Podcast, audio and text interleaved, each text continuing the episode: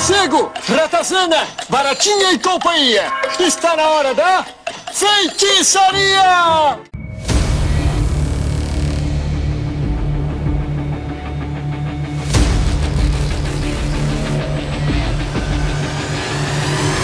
Este programa é uma edição especial e exclusiva do Nexp Podcast.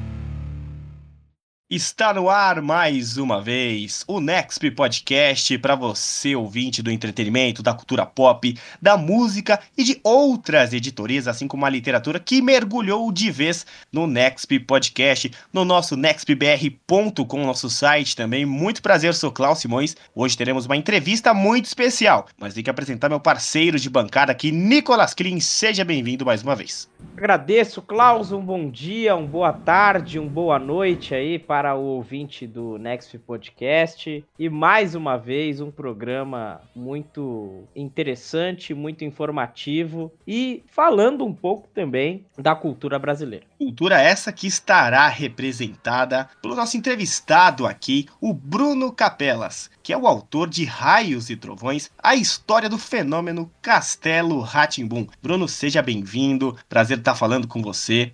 E ter você aqui, né, com esse grande trabalho apresentado, vai ser realmente uma conversa muito legal. Salve, salve, pessoal. Bom dia, boa tarde, boa noite. É, eu nunca sei que, que horário, né, que as pessoas escutam. Vocês sabem que o, que o Galvão inventou Bem Amigos por causa disso, né, aquele bordão dele. Porque ele estava transmitindo um jogo de madrugada e, e aí ele não podia falar nem bom dia, nem boa noite, então ele precisava de uma coisa para segurar o que ele falava e falava Bem Amigos. Foi aí que nasceu. É, então é isso. Mas prazer enorme estar aqui com vocês. Vamos falar de Castelo, falar de TV Cultura, falar de Ratimbum, de Mundo da Lua, vários programas, contar um pouquinho da minha história também. Baita prazer estar com vocês. E para começar, é claro, é, temos que apresentar né, o nosso querido autor. É, nós já sabemos, eu e o Nicolas aqui, a gente já sabe um pouco sobre o Bruno, mas eu queria que você, Bruno, fizesse uma sinopse de si mesmo, a apresentação do autor e como é que você se apresentaria para o grande público que vai te conhecer melhor a partir de agora. Vocês estão com tempo? Deixa eu. Vamos lá. Eu sou jornalista de formação, fiz jornalismo na USP, aqui em São Paulo, e, e trabalhei com jornalismo desde sempre. Queria, queria ser jornalista de cultura, é, mas a, a, minha carreira acabou me levando para outros lados. acabei cobrindo tecnologia a maior parte da minha vida. É, trabalhei quase 10 anos aí no, no Estadão, no estado de São Paulo. Primeiro como estagiário, depois como repórter, depois como editor de tecnologia. E paralelamente a isso, eu fui cobrindo outros assuntos, cultura especialmente, é, como, como, como um hobby, como um interesse pessoal. Esse livro do Castelo, inclusive, ele nasce do meu TCC na faculdade. Foi a primeira versão dele. Aqui saiu no livro é a quarta ou quinta versão, mas a primeira versão dele foi o meu TCC em jornalismo. E também cobri cubro música, cubro cinema, cubro diversas artes aí. É, e hoje, além do, do, de ter publicado o livro e fazer, fazer reportagens sobre cultura e tecnologia para vários veículos, eu também apresento uma na, na Rádio Dourado aqui de São Paulo que dá para ouvir na, na, rádio e no Spotify, que é o programa de indie, que é sobre música, música nativa especialmente, do Brasil e do mundo. Muito legal você falar sobre isso, Bruno. Até eu e o Nicolas temos um livro, é, reportagem da faculdade, que virou ali, né, algo maior que a gente pretende lançar. A gente entende como é que é na faculdade de jornalismo você fazer um livro. Não quer fazer só monografia, porque precisa é, de muito mais do que aquilo. E também um livro que é todo um desafio. A gente vai falar, inclusive, desse desafio, desde a sua faculdade até o lançamento do livro. Mas antes, se a gente pudesse colocar seu livro, que hoje já está sendo comercializado, já tem resenhas sobre ele aí na rede. Qual que é o gênero que mais definiria o autor Bruno Capelas e o seu livro? Onde ele entraria ali de tantas editorias que a gente tem hoje em dia? Cara, é engraçado isso, porque eu tenho uma coisa assim, o livro saiu em 2019 e desde que o livro saiu, toda livraria que eu vou, eu faço o exercício de procurar ele. Vai falar, pô, que babaca, o cara fica só procurando o livro dele. Mas é porque ele, de fato, ele é difícil de colocar numa estante. Porque a gente tem muito pouco livro sobre TV no Brasil, tem muito pouca reportagem sobre televisão no Brasil. As livrarias não têm uma estante de televisão. E, e esse livro, ele acaba ficando, às vezes ele fica em cinema, porque tá perto, né? Porque é audiovisual. Às vezes ele fica em livros de biografia e às vezes ele fica em livros de comunicação, porque a TV não está ali no campo das artes, ela vai para comunicação. Então ela vai um pouco para cada lado. Mas se fosse para me colocar, eu vou na, tô na estante de cultura, você vai me achar ali nos livros de, de música, nos livros de, de arte, é onde eu mais gosto de fuçar. Assim, eu tenho uma, a minha biblioteca aqui em casa, o que mais tem é livro de música. Qual a dificuldade ou auxílio que o trabalho com hard news, com essas editorias um pouco segmentadas, traz na hora de produzir uma escrita literária? Cara, eu acho que assim, depende muito de, de pessoa para pessoa. No meu caso, eu consigo dizer que ter escrito no hard news me ajudou a ter uma fluência e uma noção de ter um texto vou chamar de ligeiro, um texto que é leve, que é fácil, assim. Cobrir tecnologia para mim é um negócio muito legal porque, apesar de ser super técnico, a graça de cobrir tecnologia é que você tem que explicar coisas complexas de um jeito simples. E eu acho que é, essa experiência do hard news, de tecnologia, que foi uma, acho que é uma, uma editoria, uma área que, que não para de crescer e que não para de ter notícia cada vez mais relevante é, foi, foi essa coisa de poder explicar coisas difíceis de um jeito fácil. Eu acho que isso é uma coisa que eu trouxe para o meu texto. É, não vou dizer que eu acho que não é nenhum texto literário, mas também tem uma coisa que eu acho que eu busco, é, que eu busquei no Hard News, uma coisa que eu percebi quando eu, quando eu comecei a, a, trabalhar em grandes redações, é que eu precisava ter alguma coisa que diferenciasse o meu texto, uma busca por um estilo próprio. É, meu texto tem busca ter bastante humor, busca ter bastante referência, e eu tenho uma coisa que eu busco muito que é colocar uma quantidade grande de informação para o leitor, de um, mas num espaço curto mas sem deixar ele tonto, fazendo isso com, com, palavras do cotidiano, com palavras mais simples e tudo mais. E acho que essa é uma coisa que eu busquei muito nesse no meu trabalho na imprensa, né, no Hard News, que é o leitor olhar e falar, cara, aqui não está só me transmitindo uma informação, mas ele tem um estilo, tem uma sensação, que às vezes é citando uma letra de música, fazendo uma comparação, é fazendo uma metáfora, que deixa, tenta tentarejar um pouco o noticiário cotidiano. E acho que eu trouxe isso também para o livro do Castelo. Eu brinco que, que não é só um livro para quem para quem quer conhecer o Castelo, para quem quer entender como o Castelo foi feito, mas eu tentei ao mesmo tempo contar um pouco uma história da televisão brasileira, de uma história da televisão brasileira. A gente fala muito da Globo, fala muito da TV Record dos anos 60 quando vai falar de TV brasileira, é o único modelo e acho que um pouco da tentativa do livro é, é falar um pouco, ó, existem outros jeitos de fazer televisão, uma história meio alternativa da TV brasileira. E como que você analisa a qualidade de produção da TV brasileira atualmente? Cara, eu vou ser muito sincero. É, eu confesso que eu não tenho assistido muita TV brasileira ultimamente. E não, não digo isso daquele ponto de vista, nossa, é, o cara não assiste TV, que, que intelectual, que, né, que metida besta mas é porque eu acho que a gente vive uma era diferente de TV hoje. Acho que é até uma das coisas porque, porque a gente, quando, a gente muita, quando a gente fala de castelo, né, muita gente faz uma pergunta, ah, por que, que não se faz um castelo hoje? E eu acho que a experiência de ver o castelo nos anos 90 e ver o castelo hoje, ela é totalmente diferente.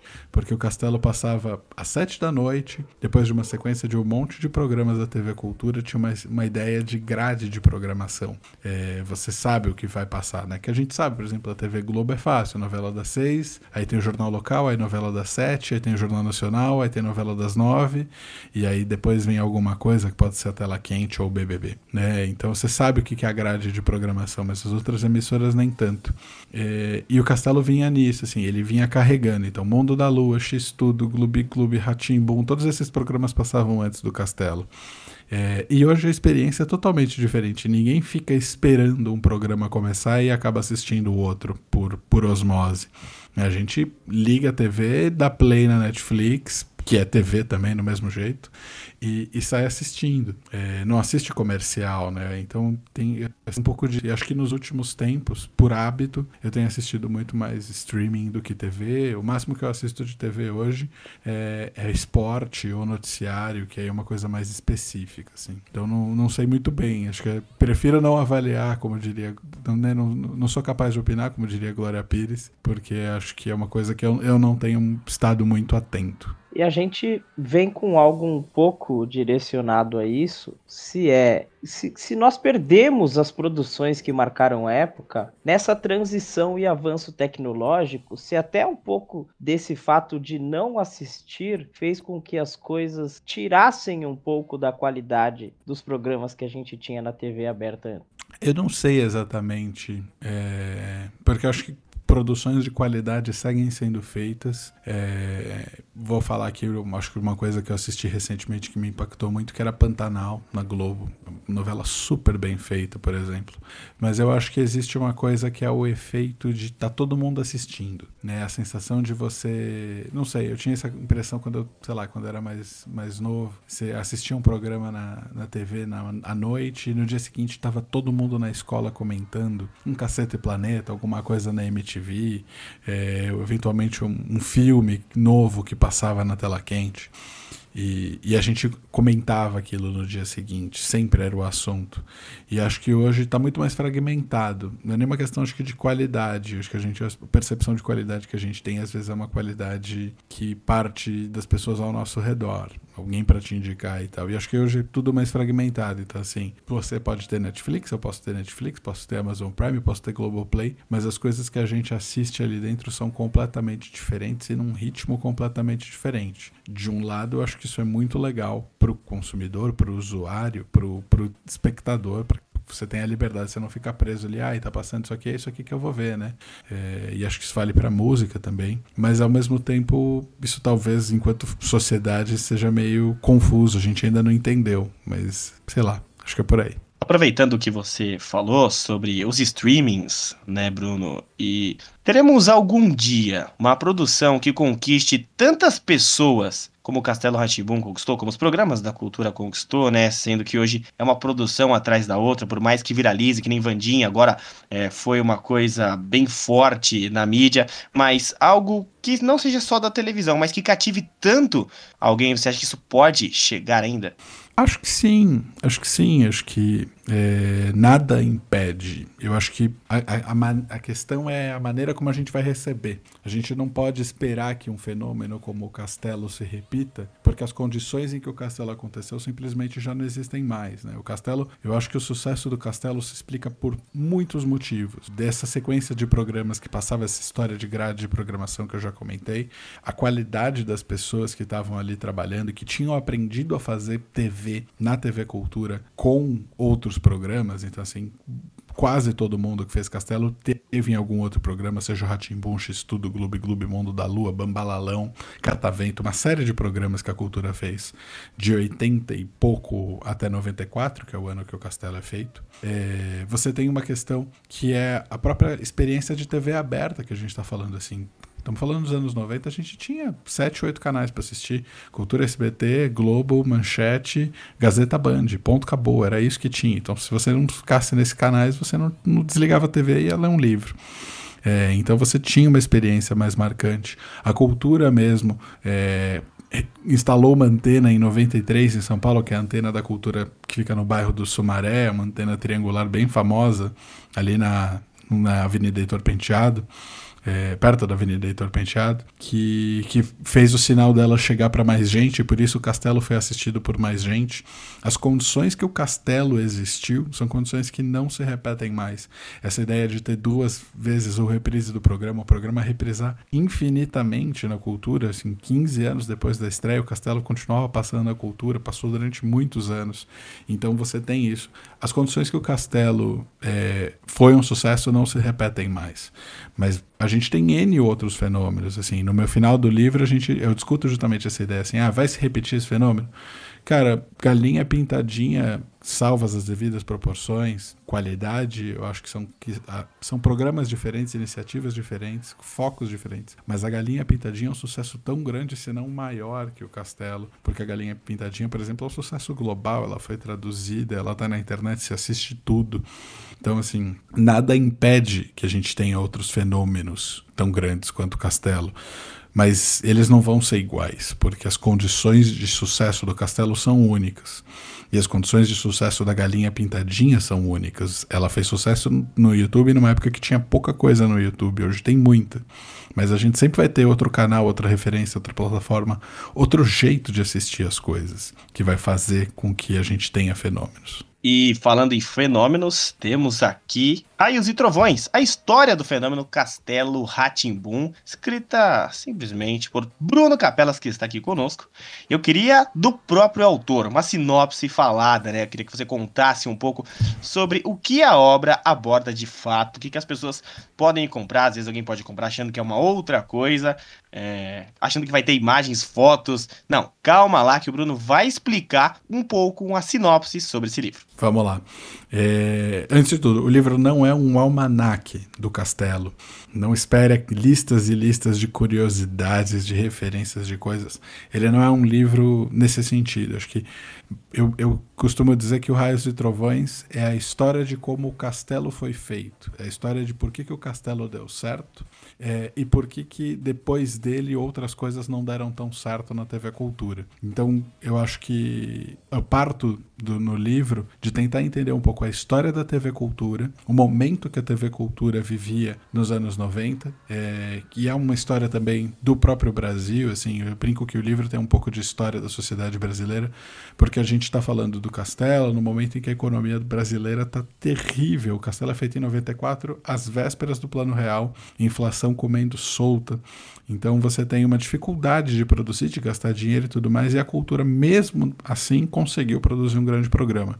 Então, eu volto na história da cultura, entendo a transformação que está sendo feita na cultura. A partir de 86, especialmente, quando um cara muito importante chamado Roberto Muilaert assume a presidência da Fundação Padre Anchieta, que é a fundação que cuida da TV e da rádio cultura, e ele começa a renovar e modernizar a TV cultura que existe desde os anos 60. E ele vai criando programas, o Roberto Muilaert, junto de outras pessoas que estavam ali, cria programas como Ensaio, como Roda Viva, como Jornal da Cultura, como Metrópolis, que estão até hoje na grade de programação da TV Cultura. E depois disso ele vai dar uma atenção para programação infantil, que aí nasce primeiro o Ratimbum, depois o Mundo da Lua e depois o Castelo, que são as três grandes superproduções. Então, o livro começa desse ambiente e aí, claro, vai se debruçar sobre a criação do Ratimbum, do Mundo da Lua, do Castelo com muito detalhe.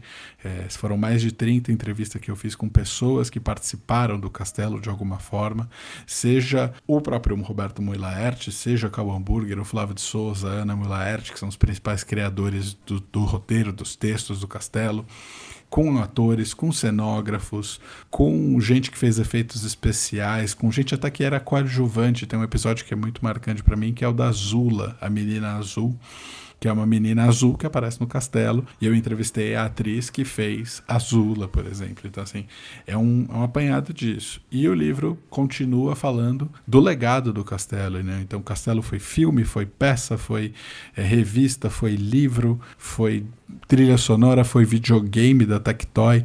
Foi uma série de coisas, foi exposição, então o livro fala também das exposições e fala do, do que aconteceu na TV Cultura nos últimos 20 anos, nos últimos 30 anos, depois é, que o Castelo estreou. Acho que é um pouco essa a história, a história de como o Castelo foi feito, mas voltando para entender as condições em que ele foi feito, como é que a cultura fez isso, como é que fez um programa de sucesso. A cultura não é uma emissora que tem um grande orçamento, que tem uma grande audiência, mas conseguiu isso com os programas infantis.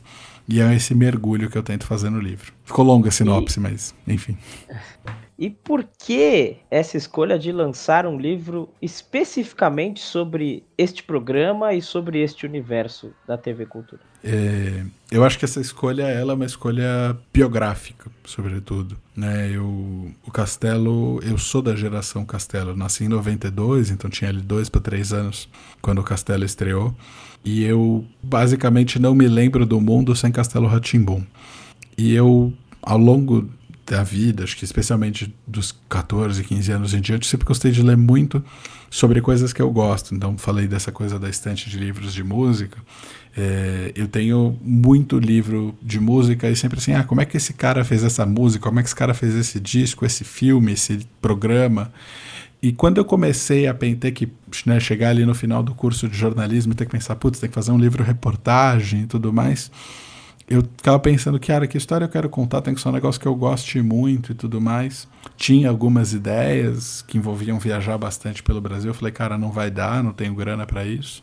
E aí um dia eu estava assistindo TV com a minha irmã, e ela é 10 anos mais nova. E a gente tava zapeando, ela passou, parou na TV Cultura e eu sei que eu assisti, e tava passando Castelo. E eu sei que eu assisti um episódio inteiro do Castelo com ela. E aí eu fiquei, caramba, eu assisti esse programa inteiro, mas assim, eu não sou criança, não tenho nenhum contexto aqui, mas fiquei preso ali. E lembrei do quanto eu gostava do Castelo e falei, e comecei a pesquisar Castelo, Castelo, por que, que eu gosto do Castelo. E descobri que ninguém tinha escrito um livro sobre o Castelo. Eu falei, então acho que é uma boa, é uma boa ideia começar. Isso foi em 2014, um pouco antes da exposição. A exposição me ajudou muito no processo, ajudou a encontrar pessoas, tinha muito material ali. A exposição do MIS, que foi a primeira. É, mas a ideia partiu disso, de um lado eu tinha uma necessidade, eu precisava escrever um livro reportagem para me formar na faculdade. Do outro, essa vontade de ler sobre o castelo e falar, cara, ninguém escreveu. E aí, muitos anos depois, quando eu continuei nessa coisa do jornalismo, é, eu li um livro de um, de um jornalista americano chamado Michael Azerrad, que é um cara focado em música, no rock, rock independente americano. Se ninguém escreveu o livro que você quer ler, vai lá e faz você mesmo. Então foi um pouco esse o espírito da coisa. E aproveitando, Bruno, também, que é, você falou o espírito da coisa, tudo, é, qual o objetivo e a mensagem que você tinha em mente, que você queria passar com o livro, né? Quando você terminou de escrever, você falou, o objetivo tá aqui. A mensagem que o livro quer passar para as pessoas, além, claro, da nostalgia, né? Eu acho que a mensagem era contar uma história de criatividade brasileira, de coisas incríveis que a gente pode fazer no Brasil. É, acho que quando eu quando eu estava escrevendo o livro, a gente estava começando a viver um pouco a época que é eterno no, no, cinema, mas acho que a gente vive muito isso hoje, especialmente no cinema, mas também na TV, que é o de sequências, de reciclar referências, de fazer do, filme 2, 3, 4, 5, 6, sei lá, Veloz e Furioso tá no 10 agora. Acho molo divertido, mas assim, eu sinto que às vezes um pouco o mundo do entretenimento, da arte hoje, ele tá muito focado nessa ideia de você repetir o que você, o que já deu certo, repetir uma receita. E eu acho que o Castelo é uma história diferente, é uma história de um programa feito com uma cabeça brasileira para qualquer pessoa assistir, é, passando informação, passando cultura, passando entretenimento para criança, é, respeitando a criança. Então, assim, Castelo me apresentou Leonardo da Vinci, me apresentou Manuel Bandeira, me apresentou Mário Quintana, me apresentou Van Gogh com 4, 5 anos de idade. Falei assim, cara, isso aqui é muito legal, mas com contexto que a criança pode entender. E o Castelo é uma história de um programa que era para ser uma continuação, porque a princípio o Castelo ia ser só o Ratimbum 2.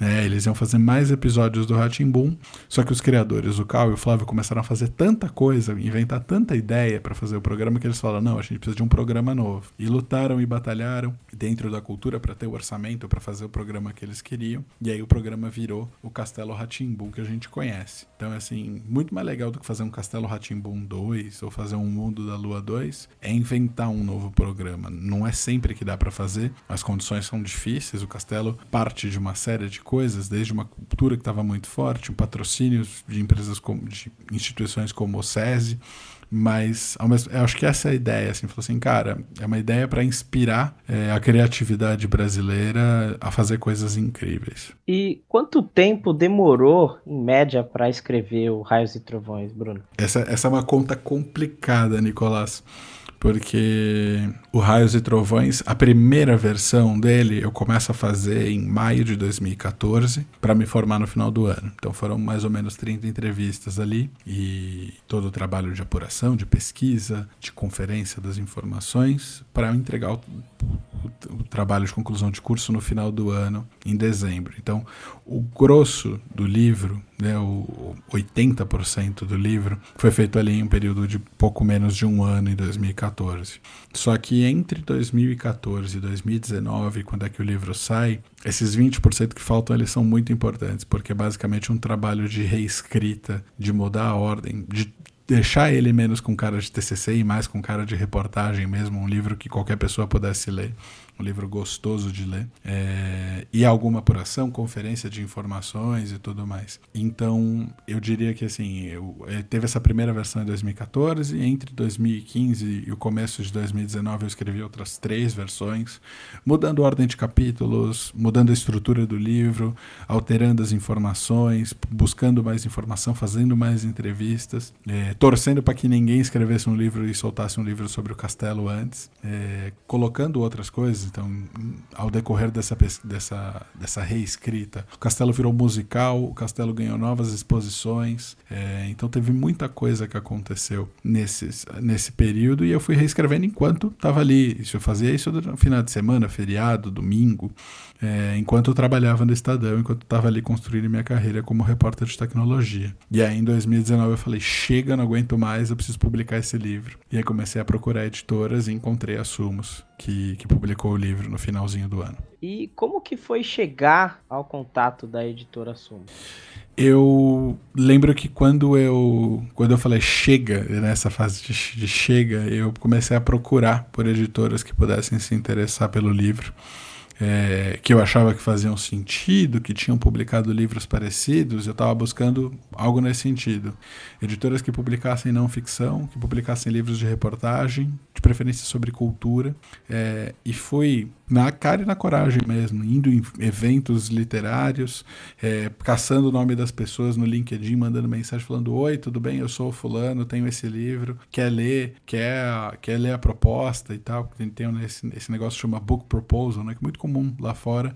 Aqui no Brasil está começando a, ficar um pouco mais popular entre no mercado literário, que é o, esse Book Proposal. É um resumo do livro com trechos, com um pouco da explicação da estrutura. E, e aí eu cheguei num, num executivo que, que me falou assim: olha, eu não tenho interesse é, para publicar pela minha editora, pela editora que eu estou trabalhando hoje, mas o pessoal da Sumos, com quem eu sou bem próximo, é, pode fazer sentido para eles, que é uma editora super especializada em livros de comunicação. E, e aí ele me apresentou para o pessoal da Sumos, eles gostaram e foi, putz, processo super rápido, assim, em 2019, para a gente publicar. Falando em algo que é muito grandioso, né, Bruno? Agora a gente chega num ponto que são os direitos autorais. Em algum momento você pensou que teria algum problema, ou se você teve, né, é, por falar da marca de um programa licenciado pela cultura, é, todas as autorizações que você teve que pegar. Como que foi esse processo de direito autoral? Tanto que o livro chama Raios e Trovões, né, o fenômeno do Castelo Ratimbum, e o nome Castelo Ratimbum está na capa. Então, claro que isso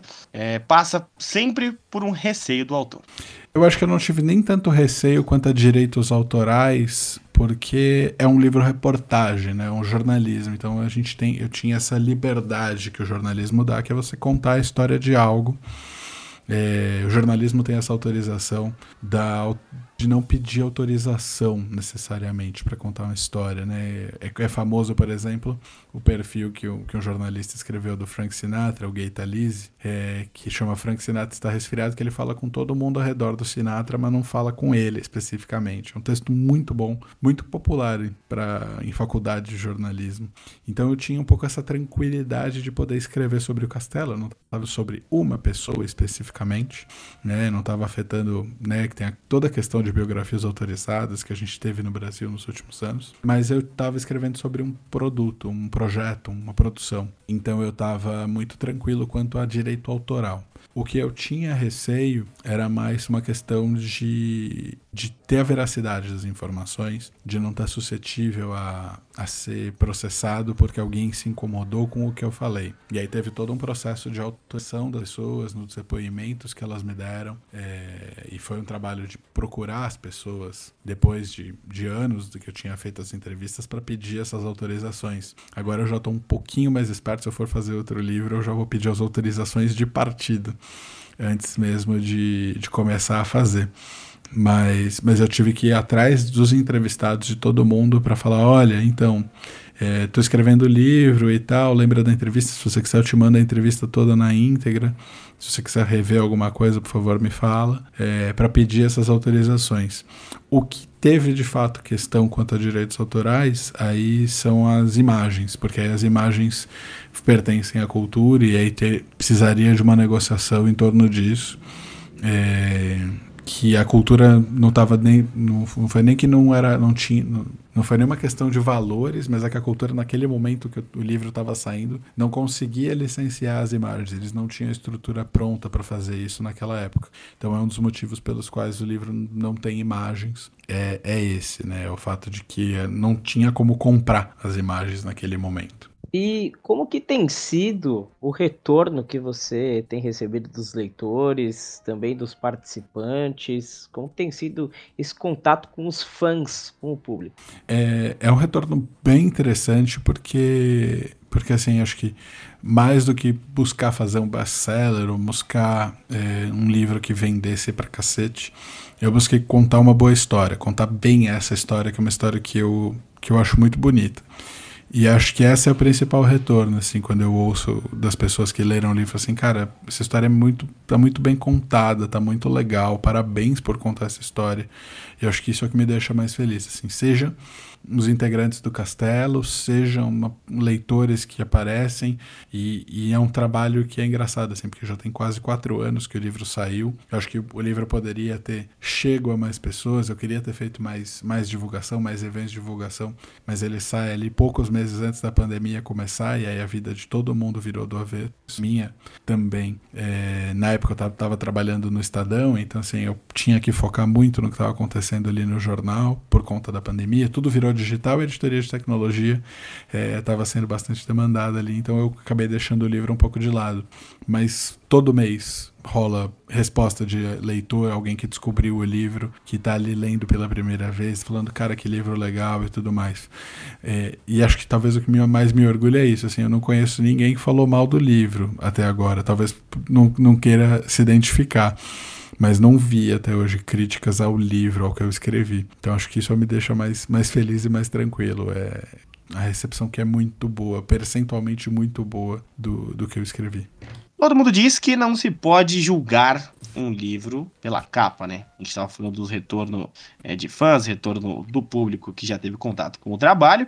E a capa tem as cores, claro, que remetem ao castelo. Tem aqui o cabelo do Nino, o nome do Bruno embaixo. É, como é que foi esse processo de criação da capa? Quanto do Bruno tem nisso? Quanto da editora tem nisso? Como é que foi essa construção para chegar, né, até essa capa que é muito impactante? A capa é 100% mérito do pessoal da editora. É, foi uma das coisas que eu queria ter opinião. Então, quando a gente foi conversar para fazer o livro, eu falei, cara, tem duas coisas que eu quero discutir com vocês para fazer legal. A capa, eu quero poder ver a capa antes, e o nome, né, o título do livro. Porque Raios e Trovões era o título do meu TCC, mas não sabia se esse título ia ficar.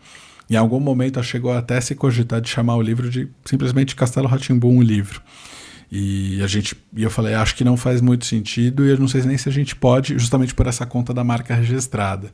Uma coisa é você falar que você está contando a história do castelo no título, pode. Outra coisa é o, o título ser castelo é meio complicado. E, e acabou ficando Raios e Trovões, que era o, o título que eu levei para a editora. E a capa, eles trouxeram um, um, um, estúdio de arte parceiro da editora, fez algumas opções, muito nessa ideia assim de trazer essa referência, trazer as cores, são as cores da, são cores que remetem à, à roupa do Nino, né, que é uma roupa muito característica que ele usa em quase todos os episódios. E a partir disso a gente foi trabalhando com a ideia do, do cabelo do Nino, com a ideia de um castelo, com a ideia de um relógio. Eu lembro que foram algumas ideias que surgiram e a gente foi juntando ali o, os desenhos até chegar nesse que ficou.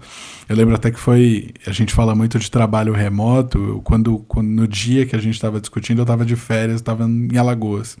E eu lembro de estar no WhatsApp mandando sugestões para a gente fechar ali em cima da, do laço. É, então foi um, um, exemplo muito rico para mim de trabalho remoto. fechar essa capa, mas é muito mais mérito do editor, eu só dei uns pitacos. Uma excelente explicação, realmente, né? Colocar o, título, um nome que é uma marca, fica complicado. Mas só a capa, se você não colocasse Castelo Ratibu ali no cantinho direito, é, só a capa e o cabelo do Nino já estaria claro sobre o que é, né? Principalmente a expressão Raios e Trovões. A gente tá falando do livro aqui, Bruno, na hora do jabá, né? Onde que a gente encontra esse livro pra gente comprar, pro ouvinte poder estar adquirindo aí, sabendo mais. Claro, também as suas redes sociais. Vamos lá. É, o livro você encontra nas melhores casas do ramo, nas melhores livrarias, é, mas assim, grandes redes têm. É, livraria leitura, livraria da travessa, todas as grandes redes têm. Também dá para encontrar na internet, no seu e-commerce favorito. É, tem na Amazon, tem na Livraria Cultura, nas, qualquer, qualquer grande e-commerce você encontra, é só procurar aí no Google Raios e Trovões. E quem quiser me encontrar, quem quiser dar um oi, minhas redes sociais é arroba Noa Capelas, N-O-A Capelas, é, no Twitter, no Instagram, é, dá um alô no LinkedIn, aí é Bruno Capelas mesmo, não tem L, L duplo, nem P duplo, é, é, como se fala igrejinhas. Mas é isso, tô, tô aí nas redes sociais para bater um papo e o livro facinho de achar, Raios e Trovões. E sobre os entrevistados, eu queria saber se você entregou aí os, os exemplares depois para alguns dos seus entrevistados, se os atores é, chegaram a conhecer, se você chegou a conhecer, né, é, esse elenco pessoalmente, como é que foi esse, esse processo, né, de entrevistar e depois que o livro estava pronto, como que você é, lidou com essas pessoas? Acho que tem, tem coisas legais da fase de entrevistas, a gente pode falar mais um pouco sobre a fase de entrevistas, mas tem uma história muito legal que a editora, na, na semana da publicação, mandou para todo mundo que eu entrevistei o livro. E, muita, e eu mandei autografada para todo mundo, muita gente ficou feliz. E algumas semanas depois a gente fez a noite de lançamento do livro na Livraria da Travessa, ali em Pinheiros, em São Paulo. E algumas pessoas foram, né? o Roberto Muilert foi, o Silvio Galvão, que é o homem que construiu a árvore da Celeste, é um cara super especial, é, o Álvaro Petersen, que é a Celeste, né? o, o bonequeiro que faz a Celeste, é, foi Jesus Seda, que é o cara que criou o boneco, criou a Celeste, criou o Mal, criou o Porteiro, criou uma série de, de bonecos. Alguns deles foram. E teve uma coisa que foi muito rica, muito, muito bonita, assim que é eu tô lá autografando o livro, meus amigos, família, pessoas que eu conheço, pessoas que eu não conheço que descobriram o livro na hora e, e acabaram comprando. E aí de repente dá um, faz um barulho enorme, um baita, uma baita coisa acontecendo. E aí a Celeste, o Mal e o porteiro entraram de autógrafos, né? O Jesus, o Álvaro e um, e um amigo deles entram na, na, livraria com os bonecos e vêm falar comigo, me procurar e tudo mais. Eu lembro de nem saber onde o que estava acontecendo, assim, fica meu Deus, o que, que é isso? E eles me deram uma Celeste de presente. Eu tenho uma Celeste em casa que é uma réplica da Celeste original, feita pelo, pelo criador da Celeste. Então, assim, é, foi, foi uma experiência muito, muito rica, muito bonita, esse contato com eles. E acho que eles gostaram do livro, assim. Mas, mas é isso. E como que foi esse processo, Bruno, de chegar aos entrevistados, de contato, de escolha, as dificuldades que a gente sabe também como que é de, de conseguir agendar horário, falar com a fonte? Foi, eles foram mais acessíveis ou você passou algumas dificuldades? Conta um pouco pra gente como que foi esse processo. Eu dei muita sorte nesse processo por dois fatores. O primeiro é que alguns anos antes de eu fazer meu livro, é, um pessoal na ECA, que é onde eu fiz faculdade, tinha feito um documentário sobre o castelo, chama Por Dentro do Castelo. E quando eu estava começando a pesquisa, eu mandei um, um recado para essas pessoas, falei, ah, queria ver, fiquei sabendo que vocês fizeram um documentário, eu queria ver e tudo mais. É, o documentário é da Maria Carolina Gonçalves com o apoio da Lívia Furtado. E, e, elas eram minhas veteranas de algum tempo depois. E elas não só me mandaram o material, né, o, o documentário pronto, como também me, me passaram uma agenda de contatos com todo mundo que elas entrevistaram. Então chegar nas pessoas foi mais fácil porque eu já tinha um pouco dos contatos. Além disso, teve a exposição, que também ajudou a encontrar umas pessoas que não estavam dentro do radar delas. Então, eu consegui falar com gente com quem elas não falaram para o documentário. E o próprio fato né, de, de você conseguir estar tá fazendo uma pesquisa mais densa sobre um assunto, uma porta abre a outra. Então, é, eu lembro que alguns atores me mandavam contato de outros atores e às vezes me apresentavam, faziam esse processo de introdução, que é super importante, do tipo, olha, esse cara não é maluco, é, ele está fazendo um negócio sério, é para um lugar sério né, que é muito importante, assim, porque eu acho que, imagina a quantidade de vezes que, que, essas, que essas pessoas que participaram do Castelo foram chamadas para dar entrevista, para participar de algum projeto, de um documentário, de um livro, de uma reportagem, e, e é muitas vezes não vê esse resultado final e tudo mais. E acho que tem um próprio fato de algumas pessoas terem cansado de falar desse assunto, de serem identificadas só por isso, alguma reclamação que vários atores têm. Então foi, foi um processo assim difícil, assim. E claro, teve alguns atores com que eu não consegui falar. Por questão de agenda, o Zequinha, por exemplo, quando eu estava fazendo essa primeira pesquisa, ele estava viajando, estava na Europa, não tinha como me atender. Outros atores eu cheguei a marcar entrevistas, eu não vou falar quem, é, mas cheguei a marcar a entrevista, tá indo para entrevista e 15 minutos antes do horário desmarcaram comigo e nunca mais conseguimos falar. Mas tem um pouco desse, tem um pouco disso, assim, é difícil e é, e acho que tem também um processo que é, teve gente que, muito importante para essa história que morreu. Então também não tinha nem, aí não tinha nem como pedir um contato. Ou chorar a pitanga para não me dar uma entrevista. Não tinha o que fazer. Acho que a gente tem pessoas super importantes, né? Que é o Cláudio Chakmate, que é o mal e o porteiro, o bonequeiro que faz o mal e o porteiro. O Wagner, caramba, esqueci o nome dele agora. O ator que faz o, o Wagner Belo, o ator que faz o Etevaldo, que morreu durante as gravações, inclusive. É por isso que tem aquele episódio que tem a irmã do Etevaldo, porque ele morreu no processo. É... E o Fernando Rodrigues de Souza, que é o que a gente chama de segundo diretor, né? O Cal era o diretor geral, mas quem gravava a maioria das cenas dos episódios era o Fernando Rodrigues de Souza, que também morreu. Então, para esses caras não tinha nem como fazer a entrevista. Eu tinha que recorrer a arquivo, a acervo e tudo mais.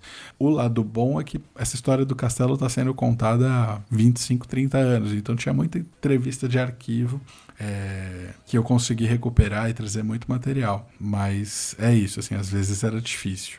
E afinal, qual que é o segredo para o Castelo fazer tanto sucesso mesmo depois de 30 anos? Eu acho que tem, para nossa geração, né, para a geração que cresceu ali nos anos 90, tá no começo dos anos 2000, tem óbvio um ingrediente de nostalgia. A gente sempre vai voltar naquilo que a gente viu quando a gente era mais novo. Né? Nostalgia é uma coisa que pega muito. Mas acho que o Castelo tem, tem essa sequência de fatores que eu já, já comentei aqui né, nesse papo.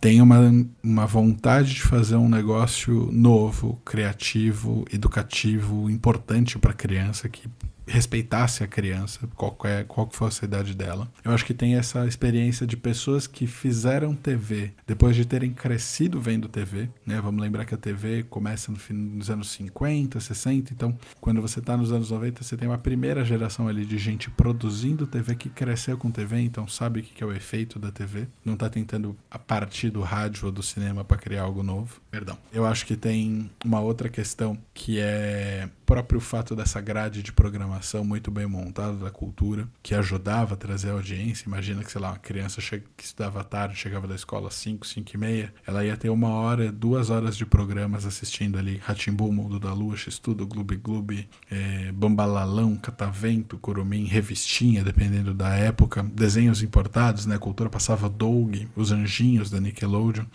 Então tinha muita coisa ali nessa grade para ela, para a criança ir assistindo e até chegar no castelo, que era o ápice dessa programação.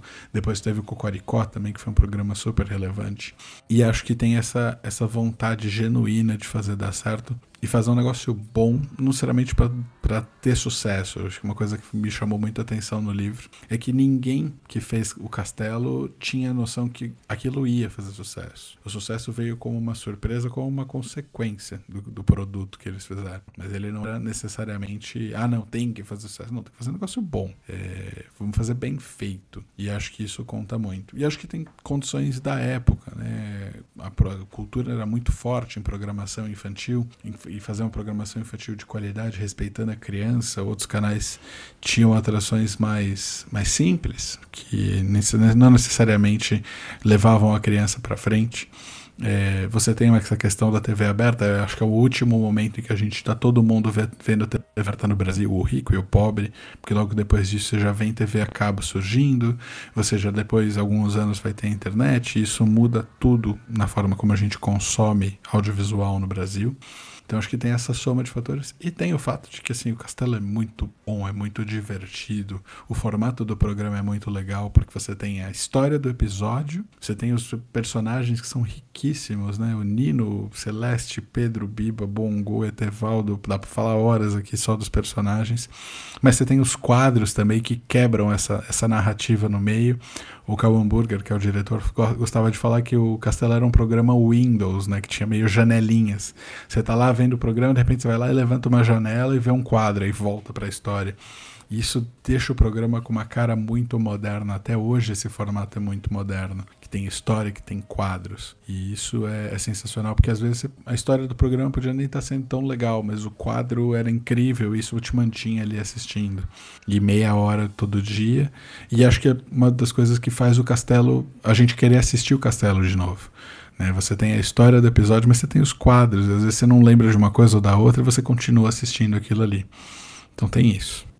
E agora a gente vai falar um pouco da exposição no MIS. Você acredita que a exposição ajuda a manter a memória viva e mostrar para a geração esse sucesso? Como que você viu de fato essa exposição, essa aceitação do público e essa nova geração também que não tem tanto contato com a TV Cultura quanto a nossa geração teve? Eu acho que a exposição ela é importante mais só do que para continuar o interesse pelo castelo, avançar o interesse para novas gerações, mas porque ela é muito importante para marcar a memória, né? É, quando eu digo isso, eu tô falando de deixar essa história bem contada. Eu acho que a exposição do MIS, que depois se transformou em outras exposições pelo Brasil, teve no Memorial da América Latina, viajou aí shopping centers no interior do Brasil.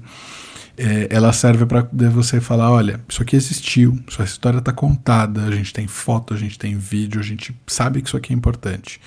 Digo isso porque às vezes tem coisas no Brasil que a gente não tem tantos registros, porque as coisas se perdem, e é muito importante não perder essa memória, ainda mais num produto como TV que é muito rápido, né? Você, você ligar e não ver, é, não tiver uma gravação, não tiver guardado, você perdeu, né? Era assim que era a TV antigamente. Então acho que tem um pouco disso. A exposição ajuda a guardar a memória, e até o próprio fato de você ter que organizar a exposição faz com que você crie registros. É, mas a exposição do MIS, assim, acho que eu não tenho palavras para falar. Eu fui três vezes na exposição. É, uma na abertura, no dia da abertura. Uma como, como um visitante comum com os meus pais. E uma terceira eu fui nos bastidores, que uma das entrevistas que eu ia fazer para o livro foi nos bastidores da exposição.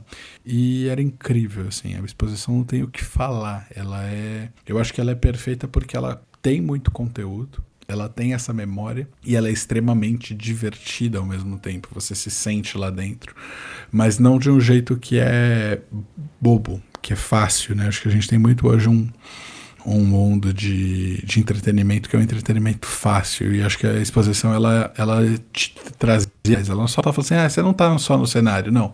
Você tá no cenário, mas aqui tem a explicação de por que, que tudo nesse cenário é desse jeito.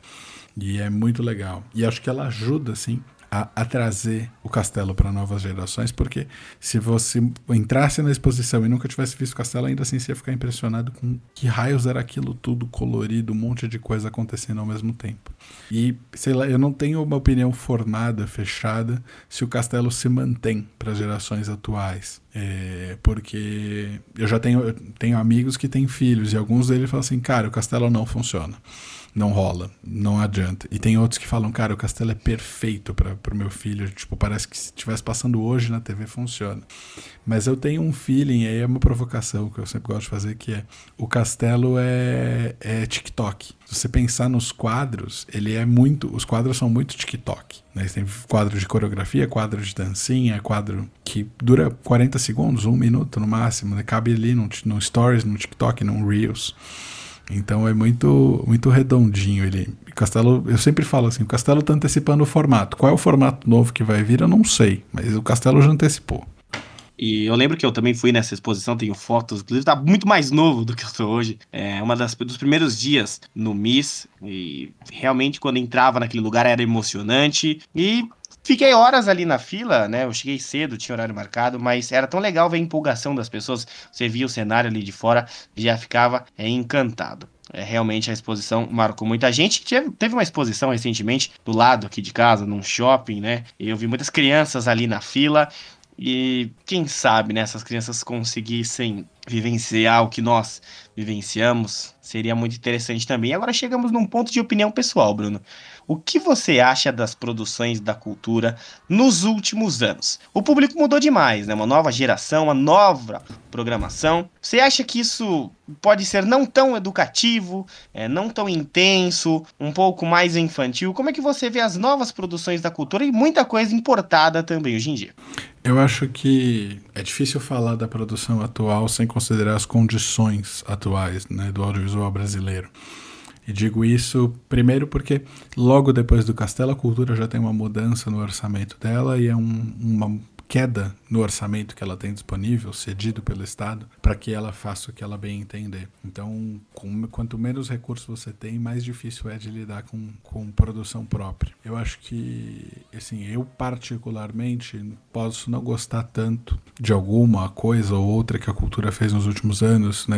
Falando assim, últimos anos estamos falando de 20 anos, porque estamos falando de Ilha Ratimbum, estamos falando de várias temporadas do Cocoricó, Quintal da Cultura é, podem não me agradar, mas eu acho que são esforços muito importantes de continuar fazendo, de continuar perpetuando essa lição de a gente tem que tentar algo novo, não pode cair na repetição, não pode se render facilmente. Hoje tem muita coisa importada, porque importar a programação é algo, é algo que, que é mais fácil, é mais barato eventualmente do que produzir em casa. Mas eu não, não sou capaz de criticar a cultura, porque eu acho que a cultura tem uma coisa muito importante que é, mesmo com programação importada, eventualmente menos educativa, mas eu acho que não. É, você, a cultura ainda mantém essa faixa de programação infantil que é muito importante. Né? O Castelo tinha uma coisa que era muito bonita para mim que era ele estava sendo visto pelo rico e pelo pobre a criança rica e pobre ela não sabe que ela é rica e pobre ela só ela tem a mesma condição né? Você está na frente da TV você está aprendendo as mesmas coisas.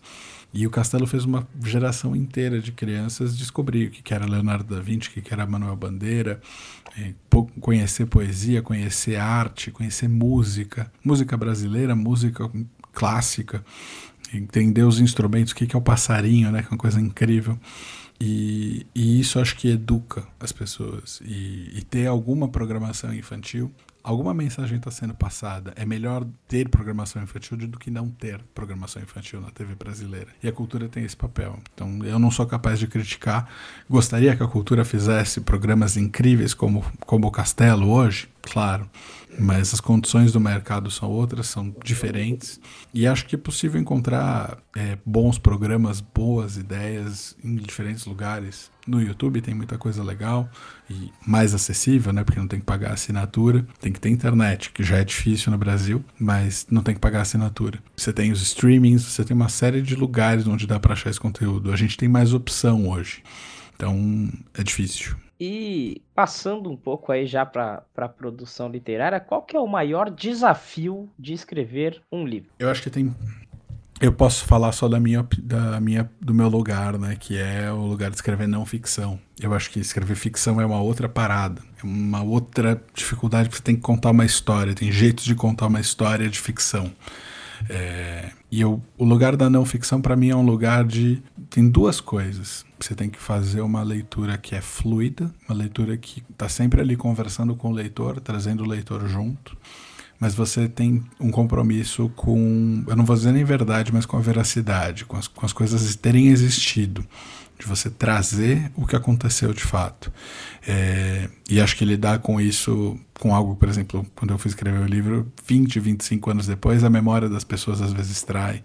É, é preciso checar os fatos e ter as informações bonitinho, né, duas, três, quatro vezes, o, quanto, quanto mais confirmação possível mas sem deixar que isso seja chato. Né? Então, como, eu falei, acho que a experiência do Rádio News me, tem, me fez querer ter um estilo de texto próprio, uma voz própria.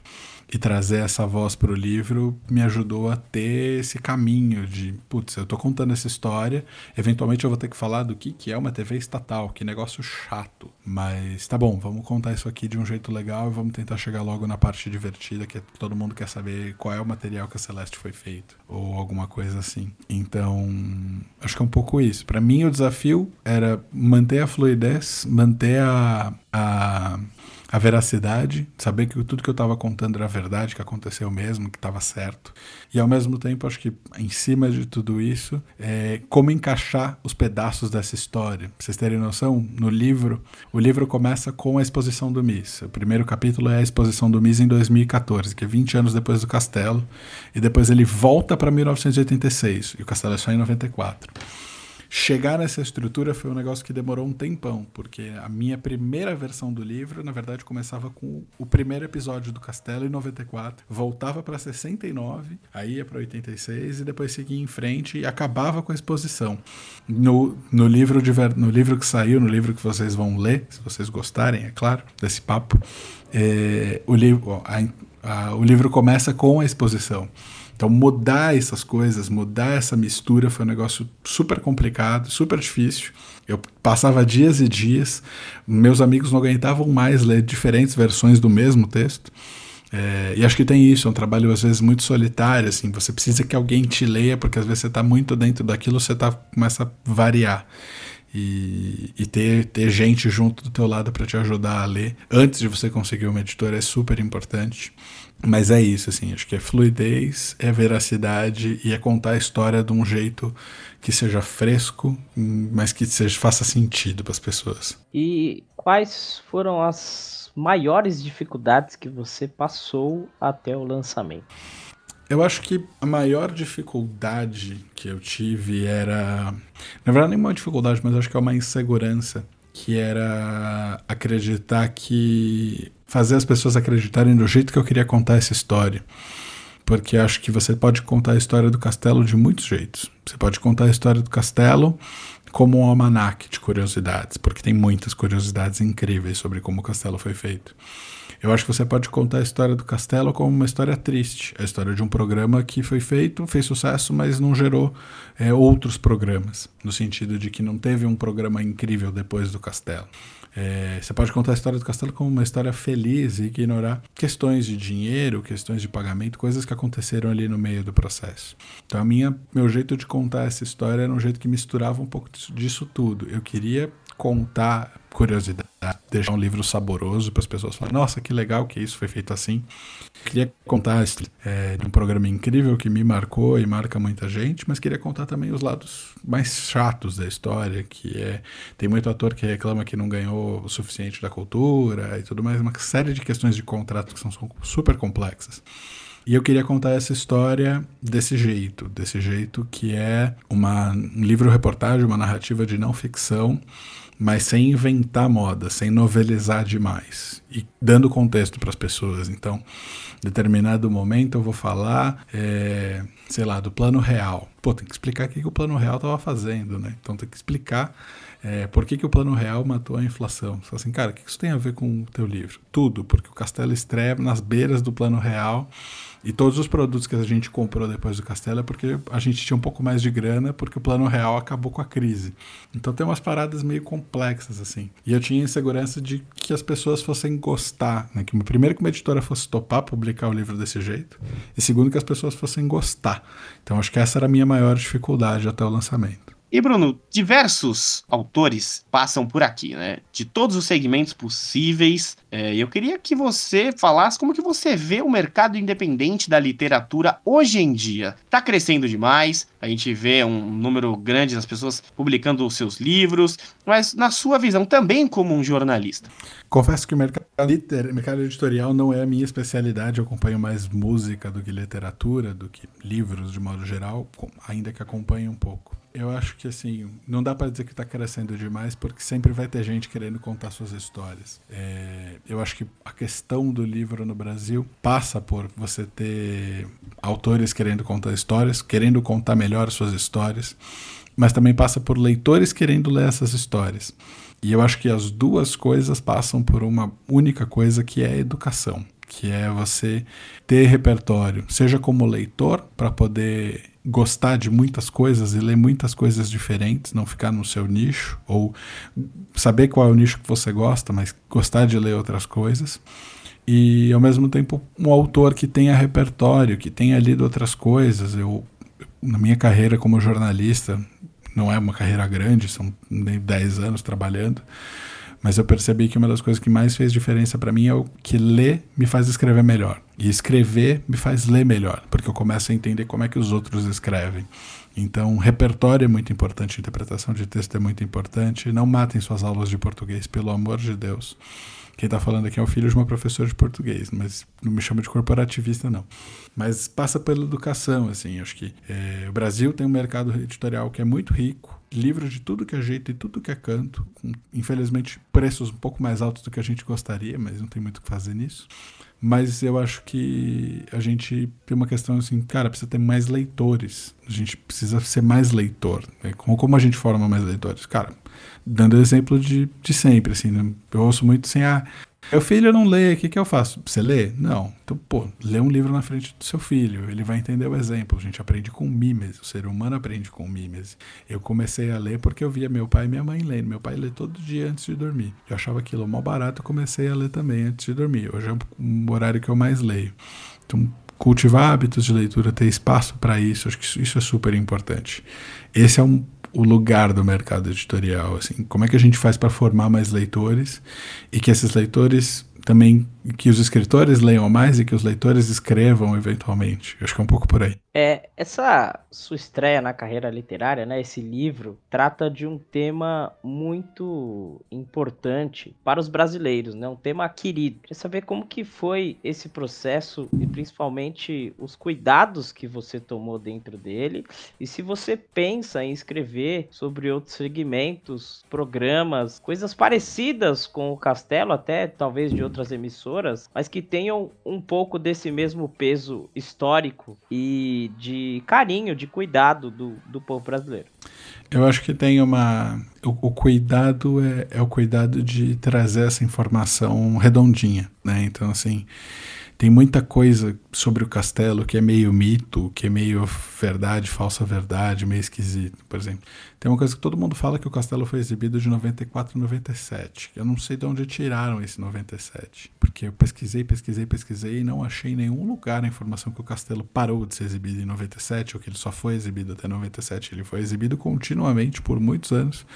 Mas a primeira exibição na íntegra da, da, da, do castelo foi em 94. Eram 90 episódios. O programa estreou em maio, não dava tempo de, né, de passar uma coisa em 97. Não, Castelo é de 94, ponto. É, ou a história que a Sandra Nemberg é a passarinha. Não, não é a Sandra Nemberg. É inclusive uma mulher chamada Cecília Meirelles, que é mulher do Fernando Meirelles, que dirigiu Cidade de Deus. Então, assim, tomar cuidado para isso. Assim, pra, cara, quais são as informações de verdade? Como é que funciona isso aqui? É, contar essas histórias sem ofender ninguém. Tá, quem, quem fez isso, quem fez aquilo, ouvir quantos lados possíveis da história. Tem uma discussão, por exemplo, que depois do Castelo, o Cal Hamburger e o Flávio de Souza são tiveram um desacordo e não, não se falam mais. Eu ouvi os dois sobre o assunto, se eles são amigos, eu ouvi pessoas próximas dos dois. Então tem que tomar esse cuidado com esse carinho, porque é isso, você está falando de uma coisa que é cara para as pessoas. E acho que para o futuro, eu não sei se exatamente eu vou fazer algo em TV, acho que não. É, talvez eu faça algo em música, que é um tema que faz mais, que é mais próximo para mim. E eu não sei se eu escreveria sobre algo grande, é, no sentido de contar uma história de um, uma banda grande, um artista grande, um disco incrível. Porque acho que a história que eu quero contar é a história de como coisas pequenas, como coisas um pouco à margem, que não estão no padrão, eventualmente podem fazer sucesso. Mas eu ainda não tenho uma ideia de que, de que história eu quero contar. Tô, tô mais preocupado com os boletos hoje em dia. E quais são os seus autores e livros preferidos? E também, aproveitando, as bandas, os músicos, que tipo de música, que tipo de coisa que você consome aí no dia a dia? Consome Legal. não, desculpa, consome. Legal, vamos lá. Acho que assim, falar de livros é sempre difícil porque a lista é imensa, mas acho que tem alguns livros, até que eu já comentei aqui nesse papo, que servem de referência, que são muito importantes para mim. É... Estrela da Vida Inteira do Manuel Bandeira, né, que é toda a poesia do Manuel Bandeira, acho que é um negócio incrível. Para quem tá para falar essa coisa de escrever com fluidez e com graça em português, tem que passar pelo Manuel Bandeira. É, Rubem Fonseca também é um autor que eu gosto muito, li muito, especialmente os contos. Feliz Ano Novo, Lúcia McCartney, A Coleira do Cão são livros incríveis, tem que ler. É, tem um livro que eu amo de paixão, que chama O Clube dos Corações Solitários, de um escritor chamado André Takeda, que é uma história jovem que tem a ver com música, passada ali no final dos anos 90 e que é incrível, foi um livro que mudou minha vida. Junto, ele meio que nessa época, ele, o Nick Hornby, do Alta Fidelidade, e o Apanhador no Campo de Centeio, do, do Salinger. São três livros que, assim, pegaram pela cabeça quando eu tinha 14 anos. É, mais o A Divina Comédia dos Mutantes, que é uma biografia da banda né, dos Mutantes, feita pelo Carlos Calado, e o A Era dos Festivais, do Zusa Homem de Melo, que são dois livros básicos de música brasileira que eu amo de paixão, foram duas super influências na hora de escrever uma história de não ficção e que fala também de criatividade brasileira. É, e o Michael Zerhard, que eu comentei, né, que é esse cara do Se Ninguém Escreveu o Livro que você quer ler, vai lá e faz o livro. Ele tem um livro que chama Nossa Banda Podia Ser a Sua Vida, que é um livro de 13, sobre 13 bandas do rock americano independente dos anos 80.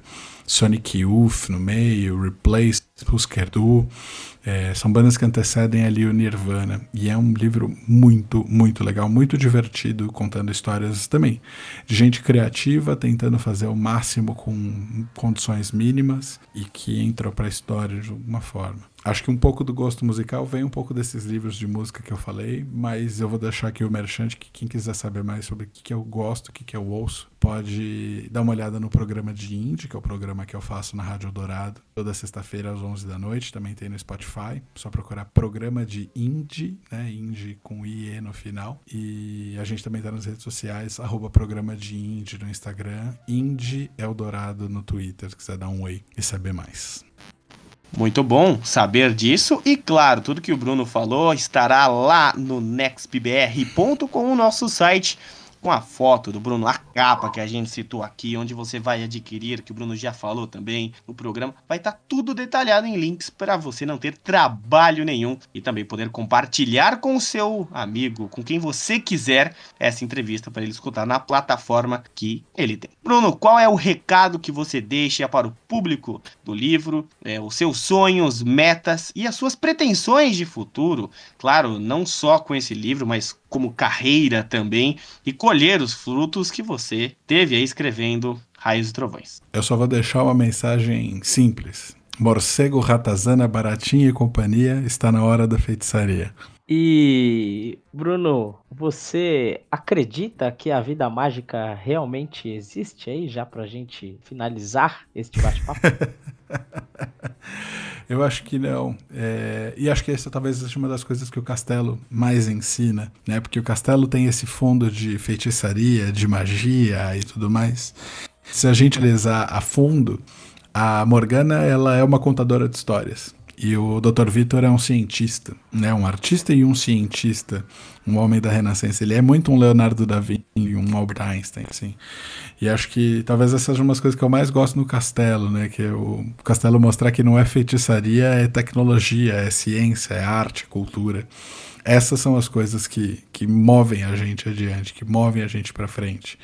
Então, eu sou um cara meio cético, mas para mim a vida mágica é a, é a experiência com coisas reais, como diria o Belchior. Então, meus caros ouvintes, é, a porta está se fechando, ao contrário do que falava o porteiro por aqui. É, fica os agradecimentos para o Bruno. Um trabalho incrível, uma pesquisa intensa. E, Bruno, parabéns pelo seu trabalho. É, eu que sou um grande fã né, do Castelo Ratibu, Nicolas Killing também é. Tanto que quando a gente colocou seu nome aqui em pauta, eu falei, pô, vou chamar o Nicolas Killing, apesar de ter outros fãs. E ele, né, o Nicolas Killing, entrevistou o André Abujan, aí que fez a abertura do, do castelo. A gente estava falando sobre o trabalho novo dele, mas é claro que a pergunta tinha que surgir. Então a gente está sempre ligado com isso. Então eu queria agradecer a sua participação desde já. Bom demais. Nicolas Klaus, prazer enorme conversar com vocês. Foi uma delícia esse papo. É, é isso. Querendo saber mais de Castelo, querendo falar de Castelo, só dá um oi que a gente está por aqui.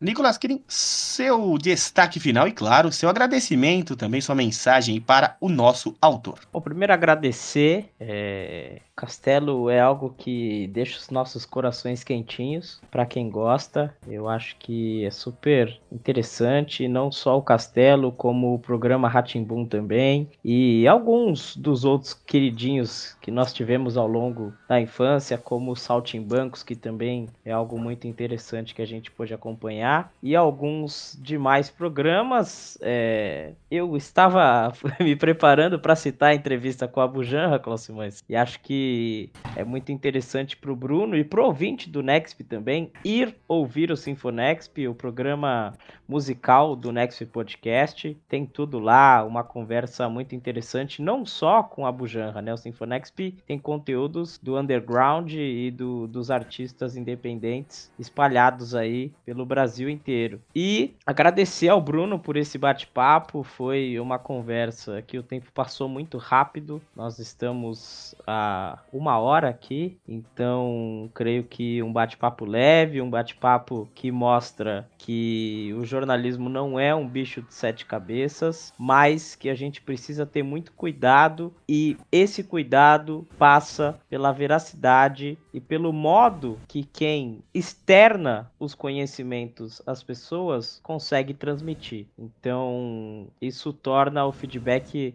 cada vez mais positivo e creio que, mais uma vez, o Next Podcast tem um ótimo conteúdo para entregar ao público. Como diria a própria música do Castelo, fazendo tudo com carinho vai acontecer. Com essa frase do Bruno, com os agradecimentos do Nicolas Killing, também agradeço por aqui juntos. Até a próxima experiência.